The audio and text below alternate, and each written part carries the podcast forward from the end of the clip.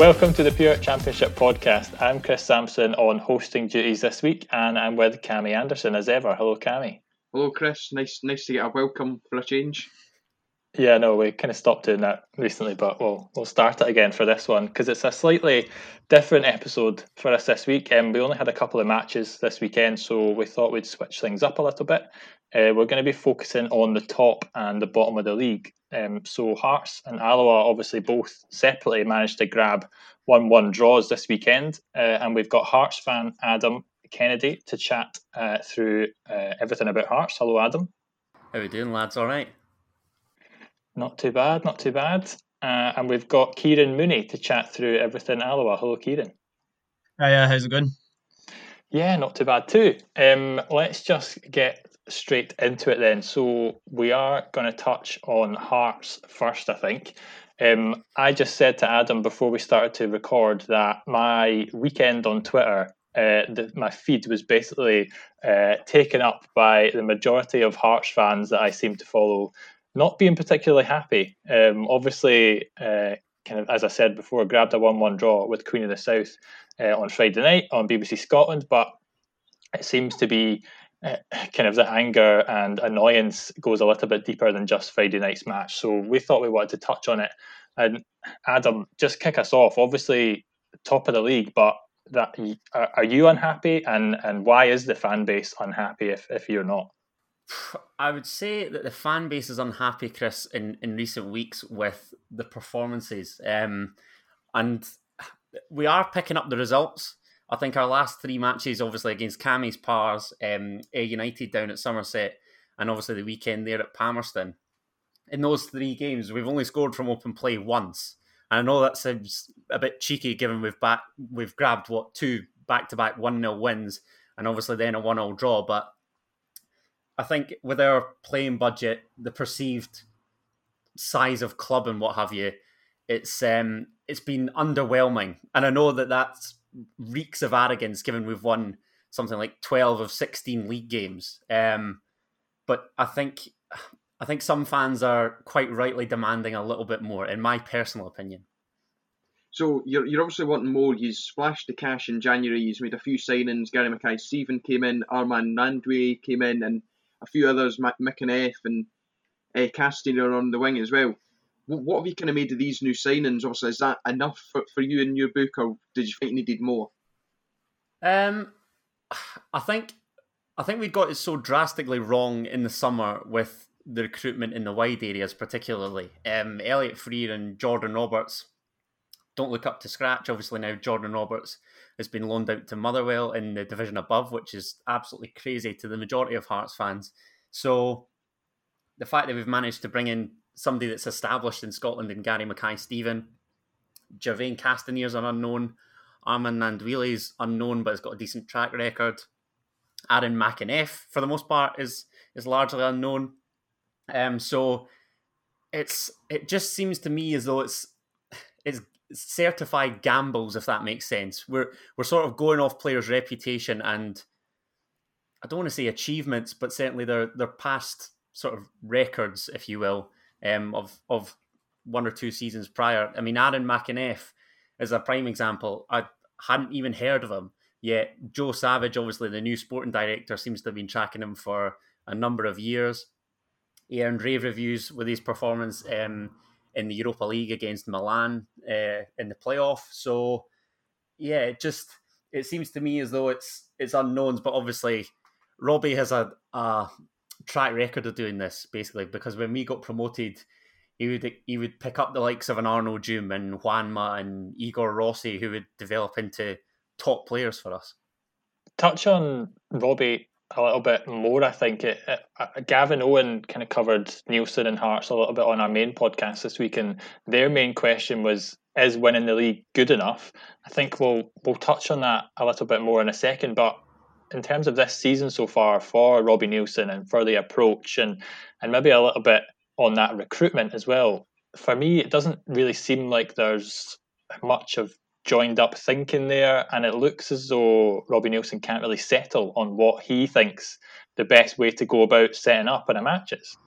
I totally agree, Chris. I, it's funny. I, I couldn't really tell you anything regarding our tactics, but like you say, he seems pretty stubborn with a sort of four-two-three-one formation, and uh, it just constantly tinkers with personnel. I get that sometimes it's a case of you know different horses for different courses, but I just feel as though the constant chopping and changing isn't all that healthy. Um, and I think you're right. I think it also appears as though the manager is perhaps unaware of his best eleven in some areas. Um, the back four should pick itself. He's obviously told me firsthand that he's a big fan of Liam Boyce. So, as for the midfield, which obviously in, in the formation that he likes to play is arguably the most important part, it doesn't seem like we've got anything set in stone just yet. Cammy and, and maybe Kieran as well, bring you guys in a little bit because I feel like we saw this last season with Robbie Neilson and, and Dundee United too. Cammy, you and I talked about it quite a lot. Kieran, what, what did you make of Dundee United last season as one of the obviously the, the, the kind of biggest team in the league, the best team in the league because they won the league? But you probably saw them a couple of times last season. What did you make of them? Did you think it was a kind of similar situation? Yeah, it seems so. I don't think Robbie Neilson's particularly. I think he, he doesn't make it any secret. He's not a fan of plastic pitches, and he doesn't seem to be a fan of, of playing playing a team like Alloa that are just a kind of stuffy team and, and will sit back and, and soak it up. It always seems to me with um with Neilson's teams, Hearts and Dundee United, they're going to win games. They're going to win the league just because of the caliber of players that they've got. I think you see something similar with with Celtic in the last four games. They've won all four games there's no real, you know, tactics or style being imposed. They're just winning because they've got individual brilliance or there just are better players on paper. And eventually that does get found out if you don't have this sort of identity. And I feel that's what kind of Robbie Neilson's done. He comes into the championship, he, he takes the biggest club, he signs the biggest players, and of course they're going to win, but are they going to do it in style? Probably questionable.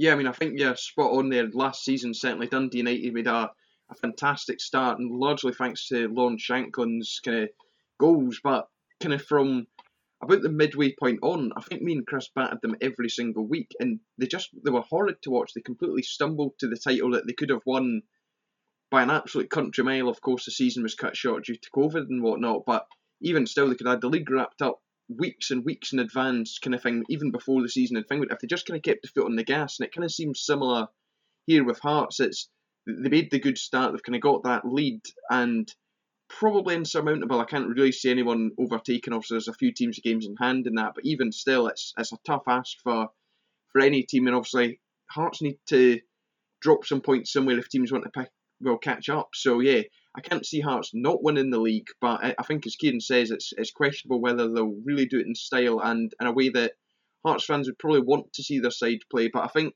I'll ask you now, Adam. There's been some arguments that maybe the team could do better in the Premier League given the, the kind of quality of the team. Like they're maybe not really going for it just as a championship. Kind of just need to do the bare minimum, get through. Do you think this is maybe fair, or do you think there's a lot more to be done if he's do go up, which I think he's will?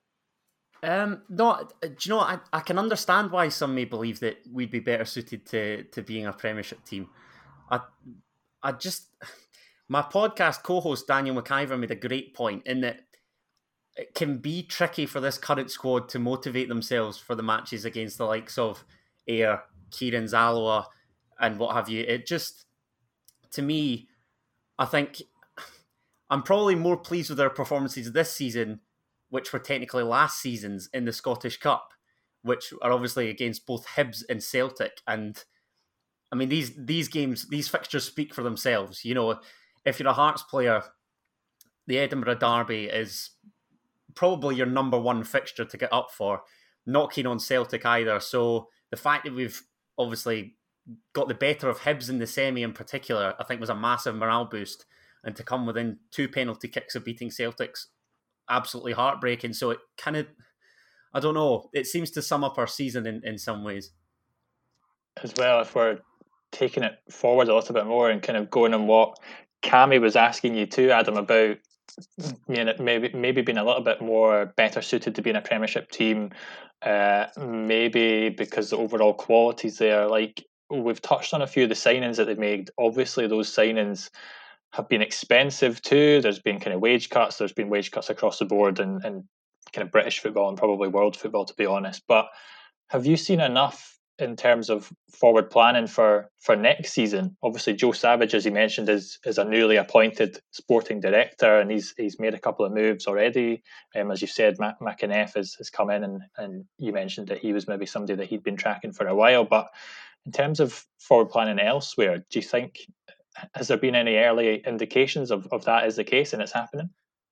There's perhaps indications that we're trying to make it happen. I think Stuart Findlay was obviously a player that we were linked with on a pre-contract um, from Killie, and I think had we secured his signature, he could have ideally been the perfect partner for John Souttar, of course, who's out injured and has been for months on end. So I think had we found a, a sort of established centre half pairing with those two for the Premiership, if, if and when we get there, that's probably as far as it goes. If I'm honest with you, I can't see I mean, I don't think we've been linked with anybody for a pre-contract or whatever, uh, Stuart Findlay aside. So it seems to me as though he's the only one that we're sort of opting for in, in this scenario. And I know that that's obviously not the only way to do things in order to prepare for next season, but to me, it just it seemed like it's a no-brainer, particularly for Findlay, given he seems to me like the sort of typical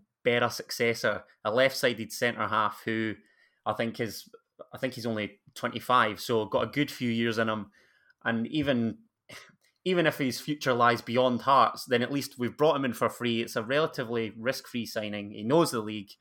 He's got a habit of scoring against us for whatever reason, um, and we could have potentially sold him on for for a bigger fee in the future.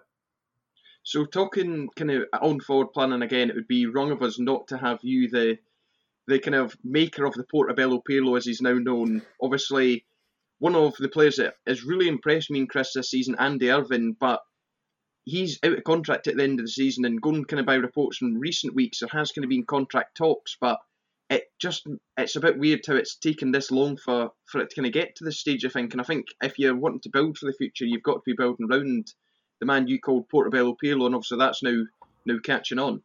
No, I think you're bang on, mate. And to be honest, I'm very surprised that Hearts didn't make more of an effort once Ollie Lee had left the club. I felt as though once Ollie Lee had left for Gillingham, we were going to pile all our, I don't want to say pressure, but our, our hopes to an extent on Andy Irving. And ultimately, had we got Lee's wages sort of off the record, we could then offer Andy Irving that little bit more incentive wise in order to sign on. Um, to me, I, I, I just feel as though Andy Irving's future is bigger than Hearts, which is quite sad to say, but it's true. I think I think we should do everything in our power to sort of tie him down to a longer deal, in the sense that if we are to cash in, we do get a lump sum because to me he's absolutely top drawer, and hopefully we do the right thing and not make the same mistakes of the past when we've seen the likes of Callum Paterson, Sam Nicholson, to name just a few off the top of my head leave the club for ultimately nothing, which is a real annoyance for Hearts fans. Yeah, I think you you want somebody like Andy Irving to maybe sign a new deal and have a go of it with Hearts in the Premiership as well, because yeah, we've seen we've seen kind of some brilliance from him in the Championship this season, but and again, hmm. maybe that maybe his situation hasn't kind of gone to plan as the way we would have hoped. But Jason Cummings scored goals for Hibs in the Championship, and then I, I don't think he ever played for them in the Premiership. I think he left when they got promoted. So, like for me, I would love to see what Irving can do in the Premiership, and then if he kicks on further and then he gets that move, and Hearts have done well to tie him up this season based on based on what he's done so far. I would love to see that happen, definitely. In sort of Craig Levein's tenure, um, he was used at the start of last season in the Betfred Cup, and he scored against Robbie's Dundee United. Funnily enough, um, and then it seemed as though it just he fell out of favour for whatever reason. And I think Daniel Stendel coming in probably gave him that second lifeline, and and I think he was then aware of the opportunity that he had, given we'd performed so poorly in the league under Levein. And it just seems to me as though he just plays without uh, plays without any cares. Um, and to me, if you were to sum up the Hearts situation, it seems as though we're dependent on a 20 year old to create numerous goal scoring opportunities in games, which for a club of Hearts' perceived stature and obviously the money that they're spending, I think basically speaks volumes. I guess just finishing up on Hearts a little bit, Adam, like we've touched on kind of some performances this season, but for me, it looks like again there's been some good examples of great performances and a few examples of poor ones as well, which uh, one of those will probably lead us very on to, to, to very nicely onto chatting about Alloa uh, uh, in the next part. Yeah, absolutely. That um that Betfred Cup defeat still haunts me. The only consolation that I could take from it was obviously meeting Kieran, who who joins us on the pod today. So, yeah. Um, other than that, it's not been uh, it's not been not been too great. I think we are talking about sort of expectations and the league being a minimum. That's another thing that's gone against Robbie so far. Not just this season, I guess, but over his his Hearts tenure is the poor showing in cup competitions for the most part. And obviously now we've only got the Scottish Cup left, having been knocked out of the the Betfred um, by the Wasps, as as we mentioned. So it just it seems as though the Scottish Cup, to some, could be a saving grace for Robbie Neilson, which is pretty harsh to say on the whole. But I don't know. We're we're expecting more, I think, for the most part just before we move on, this might sound a bit crazy, but would you sack Neilson even if he's go up and maybe go down a different route? Maybe a bit of a controversial one because I've won the league with Hearts twice, but obviously we've seen with Dundee United, Robbie also wasn't sacked, he left, and they, have also got Micky Mellon and known a few Dundee United fans. I know they're not best pleased with with Mellon in charge. Would it be something that that you'd consider? Do you think it would make all that much of a difference, or I'm, I'm, I mean, before Adam comes in, I'm just expecting Robbie Neilson to leave for the next best team in the, in the championship again. That's just what he, he likes to do, is it not? He's just going to get promoted again from the championship next season. Um, I would say that it. Look, I, I don't want to talk about sort of managerial futures, but it to me it does it would seem very harsh. Um, and given Robbie's sort of track record with us, obviously the first time round he got us promoted out the league, which contained Rangers and Hibs. So then he sort of loses two of the main competitors or sort of the usual suspects for your Premiership top four, if you like. So I think that eased the pressure once we got promoted, and basically then third. Don't want to sound too arrogant or cocky here. I think it was pretty much nailed on, really. Um, so I get why it could be different this time around. Chris mentioned Friday night and obviously various Hearts fans' Twitter antics. I saw a lot of talk about Derek McInnes, which, should his Aberdeen reign come to an end, I think that'd be a very intriguing move. Um, but uh, again, it's sort of there's playing style concerns, and to me, it makes more sense in terms of combining both decent league finishes and all right you know, cup competition showings. I know he's only won the one trophy with Aberdeen, but it basically gets them to Hampden pretty much every year. Whereas we went a good good while without a trip to the national stadium. Um, and I think in a transfer sense, he sort of nicks players from other perceived smaller clubs and builds them into something bigger, whether it be selling them on for profit or getting the best out of them. I think the Sam Cosgrove bit of, bit of business basically is the prime example for that. He signs him for what thirty grand, and they've just sold him on for two million. So it would make business sense in terms of league and cup showing. But again, there's question marks over the playing style and what could he extract from this current squad that Robbie isn't.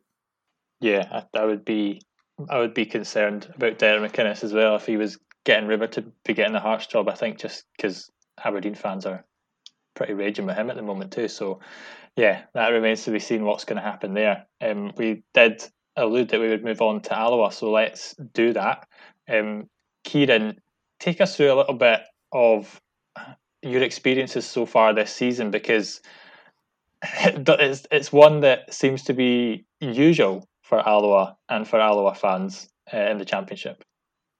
Yeah, it's it's been a it's been a very very strange season. I probably wouldn't you know, if you look at it where we are now, not too much of a change to, to normal, like you say, but it's a season full of change. Um, I think right at the very, very start for Alloa, um, it was going to be totally different for the first time ever. The club committed to re signing every single player in the summer, and that meant players that probably would have been released and probably would have dropped down the leagues um, for sure um, in the summer. So your kind of recruitment and and your squad was definitely hindered with the with COVID, and then January as well. I think Alloa fans went into January with a bit more expectation of what they got, but just with the situation that we're in just now, it's it's not viable to bring to bring faces in. We can't really get players on loan because of the you know the different bubbles and, and whatnot. So it's been a very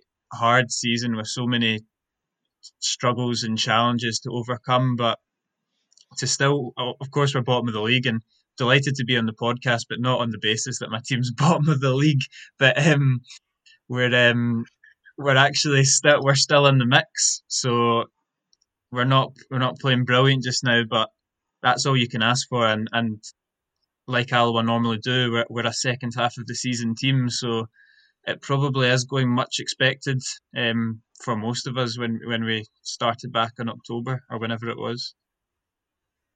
So we've now kind of reached that second half of the season where, our, where our game in obviously 27 isn't kind of divisible by two, but we're kind of now in that second half. So are you now saying we can expect Peter Grant to to lead Alloa to 12 wins from 12 in the games that remain of the season. Yeah, I don't I don't think you have absolutely anything to worry about with Alloa now that we're in the second half.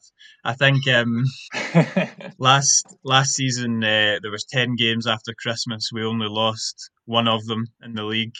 The year before that, under Jim Goodwin, uh, we went on a club record five game winning streak where everything just seemed to fall in place. I think that season was the one where Kirkpatrick bundled it in with his hand at Falkirk. It was that bizarre goal, that own goal from from Morton. It was the Stephen Hetherington corner kick that went straight in. Things just seemed to fall in place in the second half of the season for Alloa. So, although you don't want to bank on it, um, we're definitely a team that, that grow into the that grow into the season, and it's normally about now that we that we kick on. The only difference is um, we've just had a bit of a kind of static January. We've only really brought in one one new face. Um, so you're kind of relying on on the core that are there, but we've got quite a lot coming back from injury and whatnot. So um, f- fingers crossed that it's going to follow a similar pattern to previous.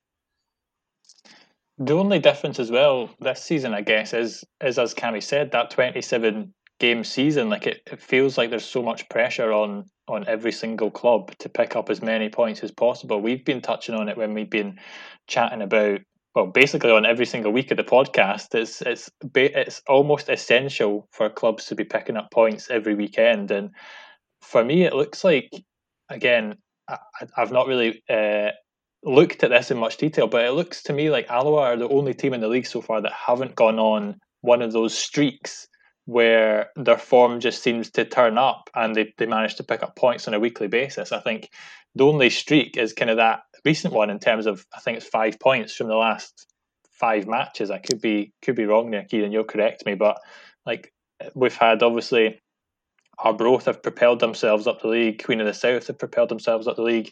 Morton went on a decent run after David Hopkin left.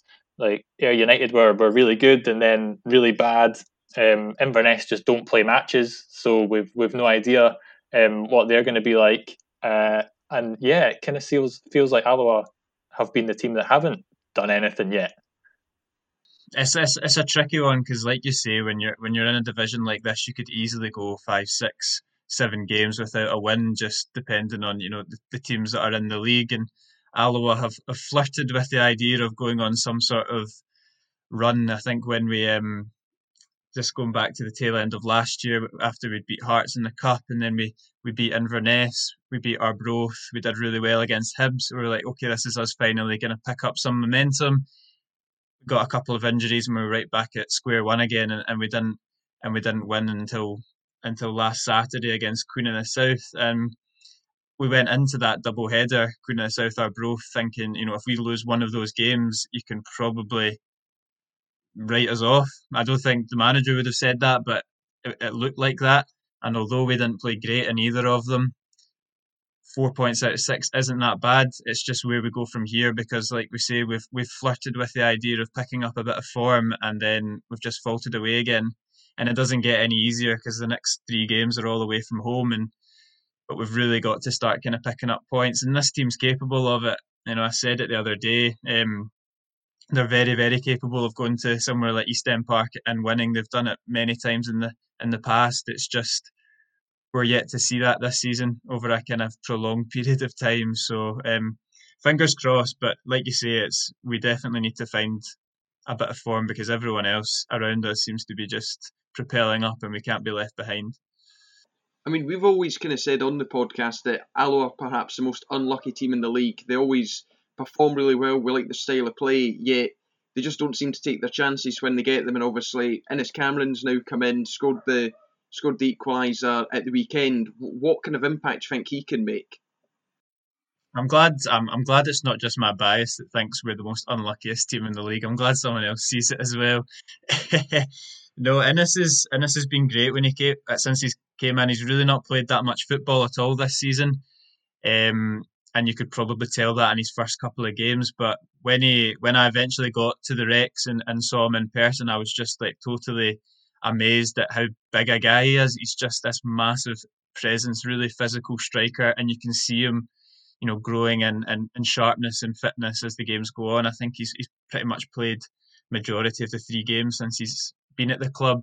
Um, he's been really good. You can definitely see a kind of change in the way that we want to play with with having him up front he absolutely relishes a physical battle. He, he loves backing into defenders, roughing them up, um, and that's something that we've not really had at all. Um, it's not some. It's not a kind of striker that we've particularly adopted in the past, but it's something different, and and hopefully it works. Obviously, he got his first goal on on Saturday there.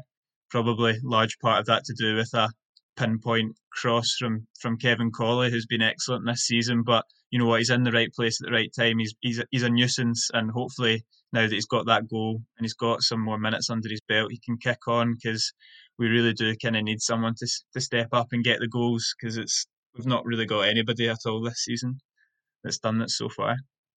That's been the thing that Cammy and I have kind of noticed on a on a weekly basis, pretty much, is that and I think I said it maybe a couple a couple of weeks ago when we covered uh, the Queen of the South match as well, is that he seems like an upgrade definitely on on what has been there so far this season. Um, and I thought he looked really good in that Queen of the South match as well. He should have got on the score sheet probably twice. He had that uh, kind of chip that just went wide, and then um, he had a really good flick on header, which he then should have got on the back of the net of in the cross as well. So I think he looks like he could be a real handful, as you as you say. Kieran, and uh, hopefully he is the the catalyst to to keep you guys up. Um, the thing for me, and Cammy touched on it there too, is in terms of being unlucky, but there's also kind of style of play. Like we are always praising Alloa for being really good to watch, and like Adam, you'll probably find this too. And uh, yeah, we, we keep touching on that horrific result that Hearts did have, and I can see your face smiling every time every time we touch on it as well. But like Alloa are not a bad team. They're not a bad footballing team whatsoever. Um, we managed to uh, get some stats, and Greg, the well fan on Twitter, he's he's kind of providing us with some stuff at Pure Football, and he um, has said, I think it's on Wyscout, that Alloa have the third highest number of passes per 90 minutes out of all the teams in the league, and the fourth highest passes per minute of possession as well, which kind of indicates like quick short passing, which I think is definitely something that we've touched on before because I think this was something that I was talking about when I was commentating with you on that Ayr game as well, Kieran, is that you notice when they're in tight spots that it's just two quick passes and quickly the ball is on the other the other side of the pitch and that's Alloa out of that kind of danger zone. But they actually only have the eighth highest possession figures of all the teams in the championship too. So like they like being on the ball, but not for that long. It's like it's a it's a really strange one, and they keep they kind of sit off teams a little bit and let them have the ball. But when Alloa do have the ball, they're pretty decent with it. It's it's something that we've been renowned for. It's you know it's a good thing to be renowned for. I think some fans find it a little bit frustrating that you know uh, on the radio or whatnot, we're always told that we're a great footballing team, but more often than not, we're probably still one 0 down, and it's you want a little bit of bite, you want a little bit of kind of nastiness at the back, and and some ruthlessness up top. But it's it's great. I would rather play the way that we play. Um, you know, we do play nice football. We we do try pass out in the back, even when we're we're chasing we're chasing games. We're not hoofing it up. We're we're trying to pass through the lines. It does kind of bite you in the backside sometimes with the the Arbroath goal on, on Saturday, for example. It was like a kind of loose back pass. That ball should have just been hoofed 50 yards up the up the park. But if you don't give the players the freedom to make these passes and and you hound them for the mistakes, then you're not going to get that style of play. So um, I don't mind the odd mistake if we're gonna if we're gonna see that if we're gonna see proper passing out from the back in the majority of the time. I think it's been harder this season um, for Alloa, and I don't think we've really been as attractive as as normal. And you can't question their work rate and their commitment; that's not faltered at all. But uh, the way that we look in the eye has been a little bit fragmented at times, and I think that's just because the loss of Iain Flannigan, um, probably my favourite Alloa player of all time, um, just such a classy player, far far too good to play for us, but he was just so influential in that midfield, and we've not quite found the the right dynamic yet in midfield. We've had Scougall floating in and out. We've we've had Ennis, uh, Innes Murray floating in and out. You've got Hetherington, who's been a mainstay alongside Ray Grant. Both good footballers. Hetherington, an excellent footballer, but they're just so similar. And it's just trying to find that dynamic. And it really was Iain Flannigan that glued together that style of play. He embodied it. Um, and without him, I think we're just going through a little bit of a transition period to find out what's going to work in the future because it's not been as effective this season. And then I think it would be wrong of us as well to not point out the injuries that Alloa had to deal with. Obviously, Neil Parry spent some time out, uh, Scott Taggart spent some time out, and Liam Dick also spent some time out. Obviously, three players who've been virtually ever present for for the Wasps in recent seasons. So uh, you could maybe say that Alloa haven't really had their best squad available to them on on most matches. Obviously, Alloa have one of the smaller squads being part time, and that, that obviously makes it even more difficult training less. But how much do you think the injuries have played a part? Can, can it all be put down to that, or do you think the players that have come in should should be doing enough anyway? It's hard to say it should all be put down to that because it seems like a bit of a cop out excuse because we do have good players on the bench as well, but you can't underestimate it. You know, you could add Alan Trouten onto that list as well. Spent a big part of the season on the uh, on the sidelines. Um, Stefan Scougall, someone who you know, I was on the podcast earlier in the season and and I tipped him for big things. It's just never really got going for him for fitness issues. It's been hard because I, I lost track of the amount of defensive, you know, lineups that we have. We've we've used three goalkeepers this season. We've had midfielders and right back. We've had left backs in centre half. With it's just been totally chaotic at times. You're throwing the youngsters in against against Hearts and whatnot, it's obviously going to make a massive difference. Um, and like you say, when you've got such a small squad like Alloa do, you really rely on a core 15, 16 players. And if you take four or five of them out for large chunks of the season, especially these influential ones, um, it's going to make a massive difference. And I think we've kind of seen that in the way that, that we've got that that's why we've not really got going because we've not really had any consistency in terms of the same starting eleven every single week. Adam, obviously, um, again, I'm going to talk about Hearts and Alloa together, but for me, obviously, Hearts have got both wins over Alloa in the league so far. I think it's six one in terms of an aggregate scoreline. But we've mentioned already that Alloa knocked Hearts out of the Betfred Cup. How much do you think Alloa would have traded that cup win over Hearts for one of the for a win to come in the league in one of those uh, league fixtures? I can totally see why they would have done so, um, and equally that could well have set up a, a quarter final tie between Hearts and Hibs in the Betfred, so that would have been quite tasty. But um, no, I don't know. Um, I think that to me, I, I, I feel for Kieran Alloa and obviously Arbroath as well, the part timers, because it just to me, it seems as though uh, Dick Campbell and Peter Grant have two of the trickiest jobs pretty much in Scottish football. So I think the fact that Alloa have shown that they can compete with likes of us, obviously eliminating us in the in the League Cup, I, I, I can get why because to me, cup competitions, if I, if I were Kieran, would be sort of bottom of the priority pile, and I think should they listen, you never know. I mean, if Alloa stay up, then ultimately it won't matter. If if they don't, and it's a case of kind of what we could have done with a handful of points or two, three points, then I'm sure that Kieran would obviously have traded that. So I guess it's it's too early to say either way, but yeah, for, for me, it would make total sense why Kieran and everyone concerned with Alloa would have wanted to trade that. Uh, we're recording this on Tuesday. There's a huge match in the championship on Wednesday night. Um, Inverness are playing Queen of the South. Obviously, we hope Inverness do play a match sometime soon, so the league table can look like it's going to be relatively normal uh, at some point soon. But if that uh, if Inverness do pick up the win there, then that's Alloa um, kind of three points off of Queen of the South in in ninth spot as well, and obviously three points. I mean, they are three points, but they're currently two points behind Inverness. But Inverness have those four games in hand on basically everybody else in the league. So, yeah, the league table is currently lying, but it, it looks like there's um, uh, much more twists and turns to come uh, as the season finishes.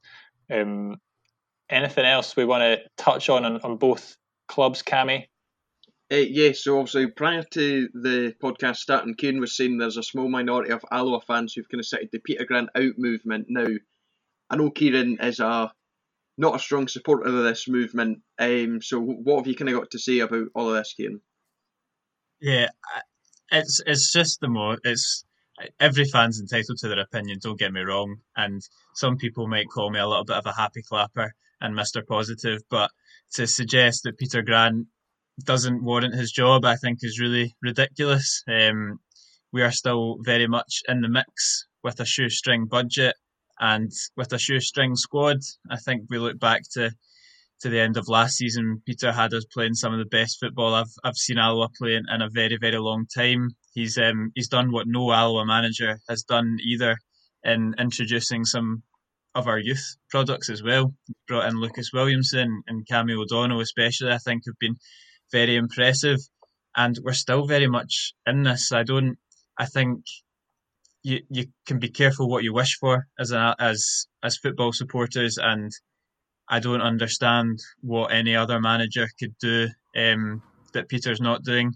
I don't think it's helped that um, the live stream have placed a microphone right above his dugout to make him one of the most unlikable moaners and shouters in Scottish football. But I think it just kind of so, so sometime when I was speaking about it before the, the podcast, I thought, you know what, I don't even know if I want to this warrants conversation because I think it's so ridiculous. But clearly, people do want him out, um, and I'm pro- I'm just using this as a platform to support Peter, part of the Peter Grant fan club, and so hopefully, I don't see any reason why he will depart. Um, and I and I would hope not. Even if we do, worst comes to worst, come down, I would absolutely back Peter Grant as the man to to lead us back up as well. I mean, I think it would probably be fair to say that with you being Alloa part time, obviously, you know, me and Chris have a great admiration for, for the Wasps, but when when it comes to who could do better than Grant, what what would you say are the kind of realistic expectations for Alloa? Obviously, we've seen Arbroath almost reach the playoffs last year.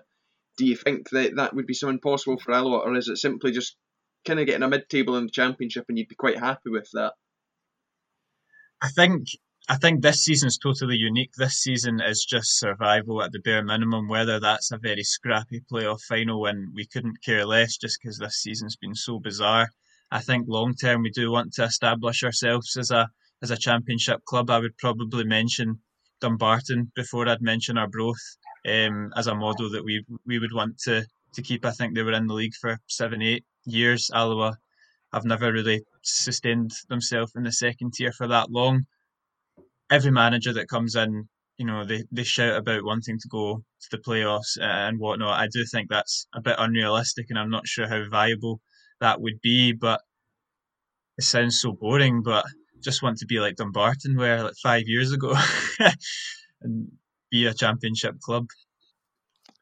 I think so many clubs in the championship just want that bit of stability in the championship too. But um, yeah, well, we'll be, we obviously be keeping a very close eye on what happens for the rest of this season. And um, Adam, congratulations on Hearts' championship title win, where they won't be a championship club for for very much longer. Thanks very much, mate. Um, yeah, no, what what can I say to that? Then I don't know. Perhaps the season was just a waste of time, and that they're I don't know. They're they're just keeping us out of the Premiership for I don't know a, a, another talking point in Scottish football. Something to, some new form of entertainment. Yeah, definitely. Um, we'll maybe not touch on uh, much of that today, but yeah, let's let's finish up there, guys. Thank you for for both coming on. That was great, and uh, yeah, really good to to put a bit of much more of a spotlight on both of the clubs. And uh, yeah, thanks again.